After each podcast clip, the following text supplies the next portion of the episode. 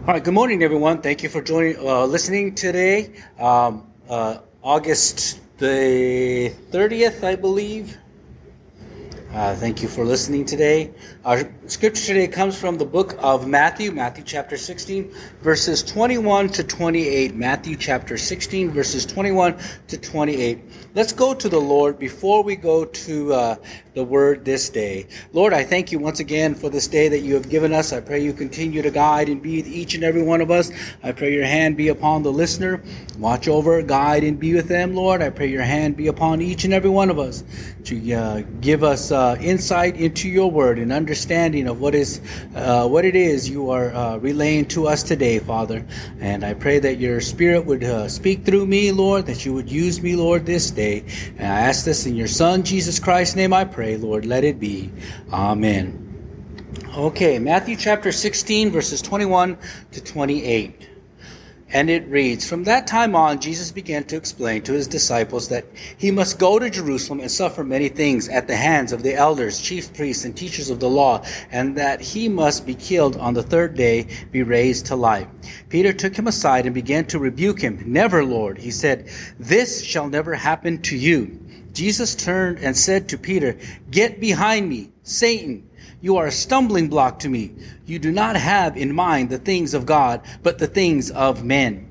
Jesus said to his disciples, If anyone come after me, he must deny himself and take up his, uh, his cross and follow me. For whoever wants to save his life will lose it, but whoever loses his life for me will find it. What good will it be for a man if he gains the whole world yet forfeits his soul? Or what can a man give in exchange for his soul? For the Son of Man is going to come in his Father's glory with his angels and then he will reward each person according to what he has done. I tell you the truth, some who are standing here will not taste death before they see the Son of Man coming in his kingdom.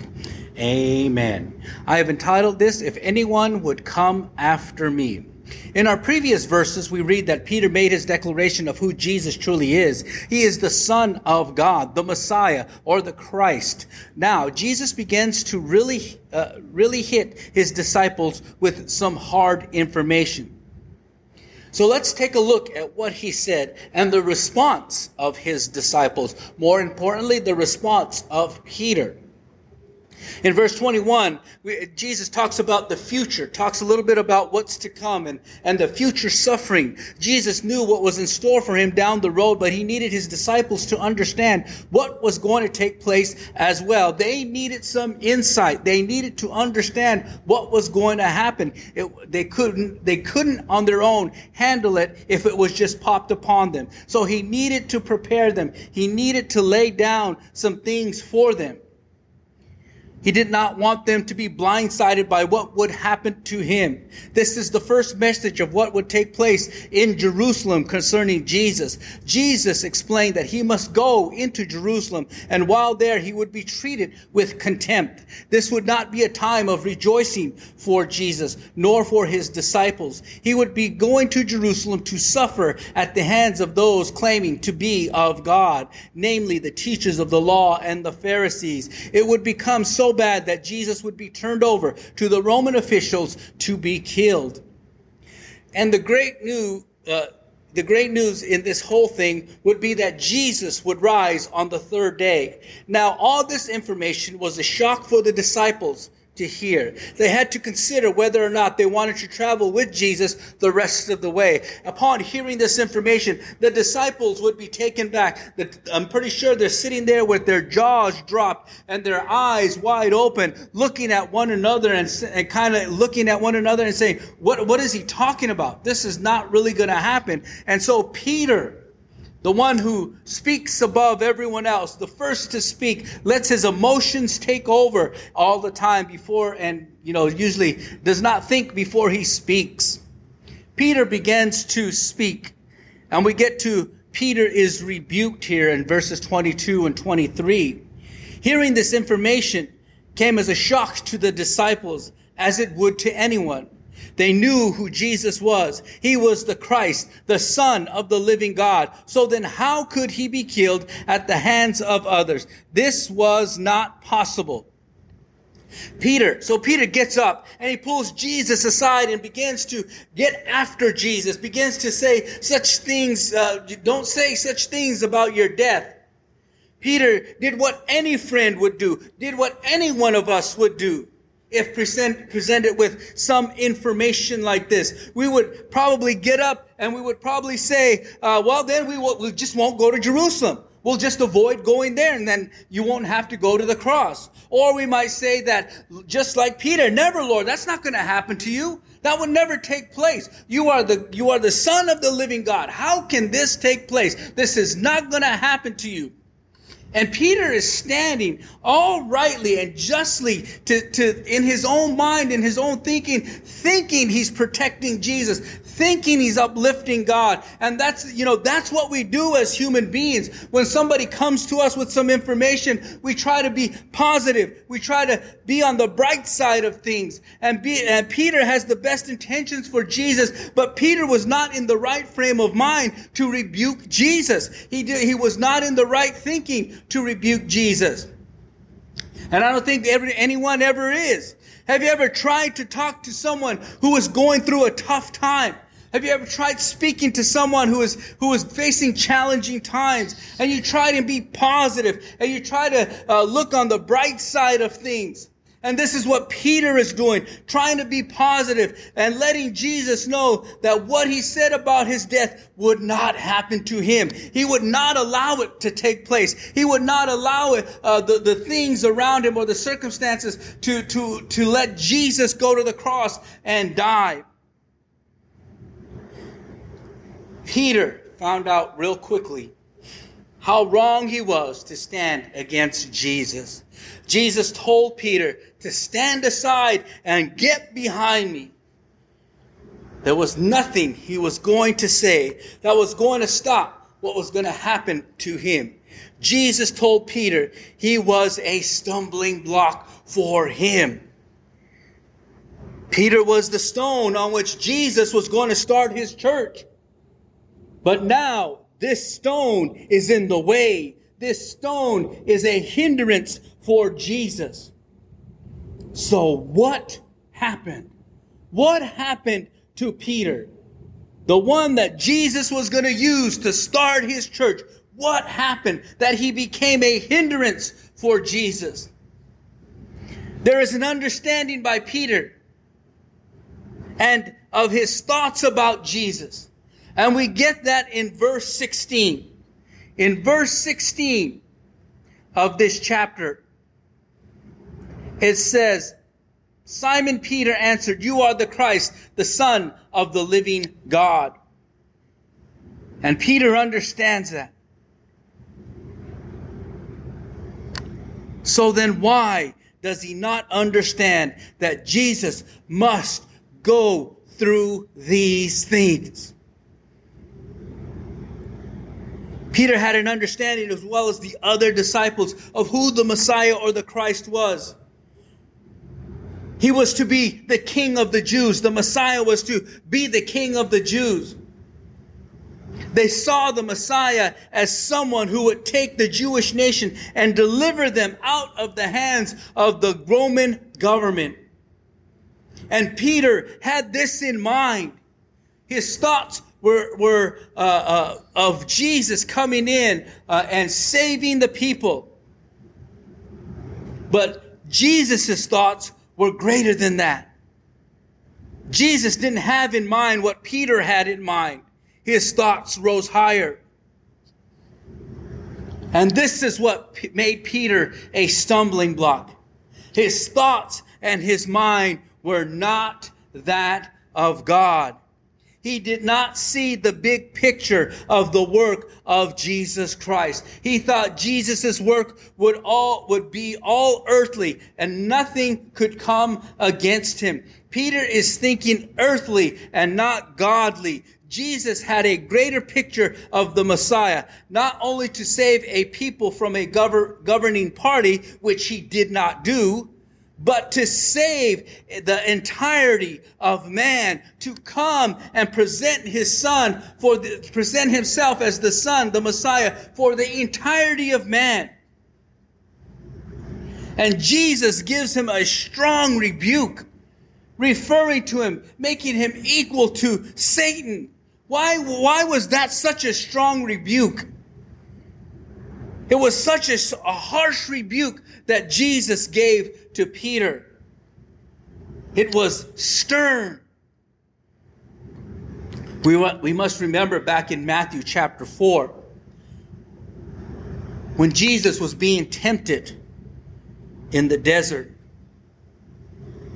And Satan said, "All you have to do, all you takes him up high. All looks at look at all these kingdoms. They'll be yours if you uh, get down and bow down to me. I will give it to you. You'll be ruler over everything." Satan was trying to give Jesus an easy way out. One which would allow him to avoid the cross. Peter is speaking in pretty much the same way, trying to keep Jesus from the cross. You're going to be okay, Jesus. That's not going to happen to you. We'll protect you. That, that's never going to happen. Jesus knew he had to go to the cross. And, and, in pretty much the same way as Satan was trying to keep uh, Jesus from the cross, Peter is trying to keep Jesus from the cross. But we got to remember uh, that that Satan was never had the best intentions. Satan was trying to just keep Jesus away from the throne. Peter had some good intentions behind it, but it was not right. His his thinking wasn't correct. Peter and the other disciples would not know the full extent of the Messiah the fullness of the Messiah. They would not know that until the day of Pentecost. When Peter began to minister to all those around him as they came upon the, the Holy Spirit came upon them. And they began to minister and they began to speak in different languages to others, others around them. They didn't understand the full extent of the, the Messiah until that day. So Peter here does not fully understand the Messiah, the, the, the duty of the Messiah. And so we have Peter here.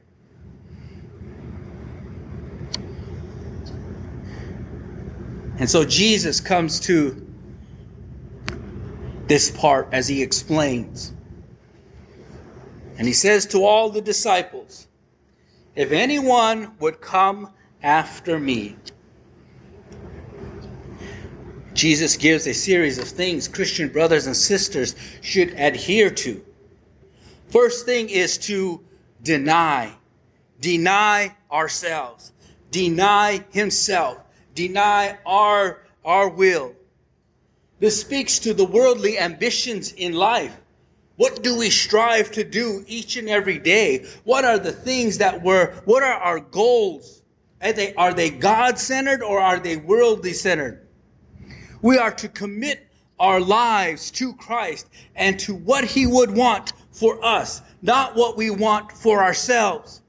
It is letting God's will reign in us and not letting our will submit to God's. And letting our will submit to God's, excuse me. Usually, we want it the other way around. We want our will to be done and not God's will. This was Peter's frame of mind when Jesus rebuked him. He wanted his will to be done. Our will is to rescue Jesus from the cross. God's will is for him to go to the cross. We see Jesus suffering and we see the glory of God in Jesus on the cross. And so, for each and every one of us, we have to have that frame of mind of God. We must deny our own thoughts, deny our own, our, our own selves, and live for God. His will should be done in our lives. Our ambitions should be God's ambitions. Deny ourselves. The next thing Jesus speaks is to take up the cross, to take up His cross. This is to live a life for Christ. It is to take the challenges of following Christ in every way possible. This does not mean the burdens of life. To say, well, I have, um, I have arthritis, and this is the cross I have to bear. This would not be consistent with these verses, with this verse. That's not what he's talking about here. That's not what he's saying when he's saying, take up the cross. Take up the cross of Christianity. Take up the cross of Jesus Christ and go with it. It means that we take up everything Jesus did, even to the point of carrying the cross in the same manner Jesus did. Jesus picked up the cross to go to his death. We pick up the cross to go to our death. We pick up the cross in the same manner Jesus picked it up, not in our own, but in the same manner that Jesus did. And he says, Whoever wants to save his life will lose it. Jesus was addressing those that do not take up the cross. Jesus knew the cross was a symbol of the harshest death known to the people of that time. The Roman government would save this torturous death only for their enemies. They would not let their own people suffer in this manner. Jesus is saying, You want to be spared of the cross? Sure, you can save your own physical life. You can preserve that. You can have that self preservation in mind. But spiritually, spiritually, you will be dead. The spiritual life is gone. The spiritual life would be dead. Oh, you would live physically. You would, you would be spared of the cross and all its pains and all its, its uh, challenges, but spiritually, you would be dead.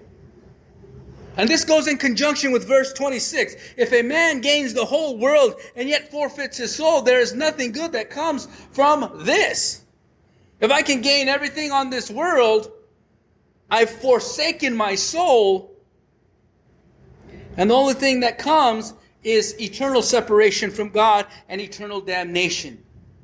There's nothing good at all when we follow the world to attain worldly possessions and to attain worldly status. We forsake the grace of God and eternal life for only the breath of time we are in this world or on this earth. It's only but a moment. It's only but a breath and we're gone.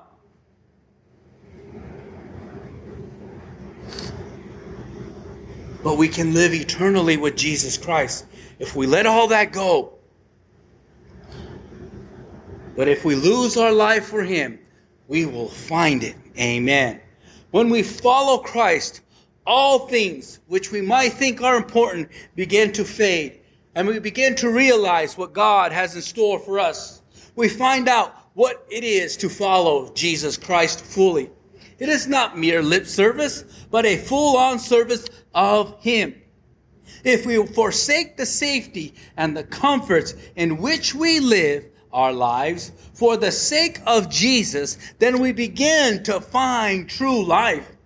Our true life comes by doing the will of Jesus, our Lord. And when we follow Him in obedience, then we begin to gain true life. Amen. Spiritually. Now, when I say life, what I mean is that we understand that this is a physical life. This physical life will go away, but our soul continues on in eternity. Amen. And so we come to this point. If you would come after me, if you would come after me, my brothers and sisters, if we choose Jesus Christ, there are certain challenges in our way. There are certain things we're going to face. There are certain things that come with picking up the cross of Christ and carrying it. There are challenges that we're going to meet. There's opposition that we're going to meet. And we're going to take that and take that in pretty much the same way that Jesus Christ had to take it and suffer. Hopefully, none of us will have to be uh, nailed to the cross, which I don't think is, is scripturally based. We don't have to do that, but we take it with us each and every day. Each and every moment, we rely on the cross of Christ. Amen. And in doing so, we gain true life. So if anyone would come after Jesus Christ, there are certain challenges that will come up to you. There are certain things that are going to come up each and every day that we must face. Amen. And as Jesus finishes up here, he says, The Son of Man is going to come with his Father's glory. Jesus is speaking to the life of men and women. The verse, you reap what you sow, comes to fruition. What did we, what did we reap while we're here on earth? Or what do we reap? Was it only worldly things and self satisfying things? Then we have reaped the harvest of God's wrath on our lives. If we lived a life of obedience for Jesus Christ, then we have gained eternal life. Praise the Lord. Are you going to stumble and fall? Yes, you are. Are you going to stumble on the way? Yes. Is it challenging? Yes. But let me tell you, my brothers and sisters, keep on. Keep going. Keep moving in Jesus Christ. Because there is in store for us a crown. Amen. And we have an eternal home with God. And not eternal damnation. It says, I tell you the truth, some who are standing here will not taste death before they see the Son of Man come in his kingdom. Now we can look at this and say, well, what is he talking about? There are some say that he means the transfiguration. And we can use that. That's his kingdom, his fullness of who he is. And we can look at his gospel message as well. We can look at the gospel message of Jesus Christ. It went out to all not only the Jews, but to all the Gentiles. As myself, I am a Gentile. Thank you for that, God, that you considered me. There were those that, seeing the Son of Man change the world through his death, burial, and resurrection. Amen. And that's the fullness of Jesus Christ. The Son of Man come in his kingdom. So, for each and every one of us today, as we look at what Jesus Christ did for each and every one of us, we must maintain our walk. We must take up the cross. We must continue to press forward. Things are tough, I know. Things are challenging, I know. All around us, it seems like all we hear is someone, so and so's passed away. This person has passed away. This person is suffering. And it seems like that's what's filling our, uh, uh, our, our telephone conversations, filling uh, Facebook, filling the news. You know, and this uh, this person has not been uh, has been treated unjustly. This group of people is not being treated justly. There's no justice for anyone. But my brothers and sisters, we are to live a life for Christ. We are to present our lives to Christ. And all these things, these challenges that we face, we, cha- we challenge them through prayer. We stand up to them by prayer. We stand up on our faith. We stand on the rock that is Jesus Christ. Amen. Because the moment we step off, we will sink. All other ground is sinking sand. My hope is built on nothing less than Jesus Christ, his righteousness. Amen. Let us pray. Lord, I thank you once again for this day that you have given us, Father. Pray you continue to guide and lead us, guide and be with each and every one of us. Forgive me of my sins and what I've said and done, Father. Guide and lead each and every one of us, Lord. Guide and be with us, Father. Be with the listener, Lord. Watch over them and be with them. Continue to lead them, Lord, this day. That if there's any challenges, Father, that you strengthen them, Lord, that they would continue to follow and continue to go to you, continue to seek your word uh, in their lives, Lord, each and every day. I thank you, Lord, for this day. I thank you, Lord, for each and every day, Father. I pray, Lord, for our, our nation, Lord, as we go through many things, Father, this, this COVID virus, this, uh, these protests, Father, the deaths, Lord, there are many things which are challenging our, our brothers and sisters, Father, but we are not the only ones, Father. For we know the whole world, Lord, our brothers and sisters throughout the whole world are going through the same thing, Father. And I lift them up to you as well, Father, in their own communities, that they would be a light for you, Father. I pray for the Poston Community Baptist Church, that we would be a light for you in this community, Father. I ask all these things. In your Son, Jesus Christ's name, I pray. Lord, let it be. Amen. Thank you for joining us today. Uh, may the Lord bless you and keep you safe this week. In Jesus Christ, amen.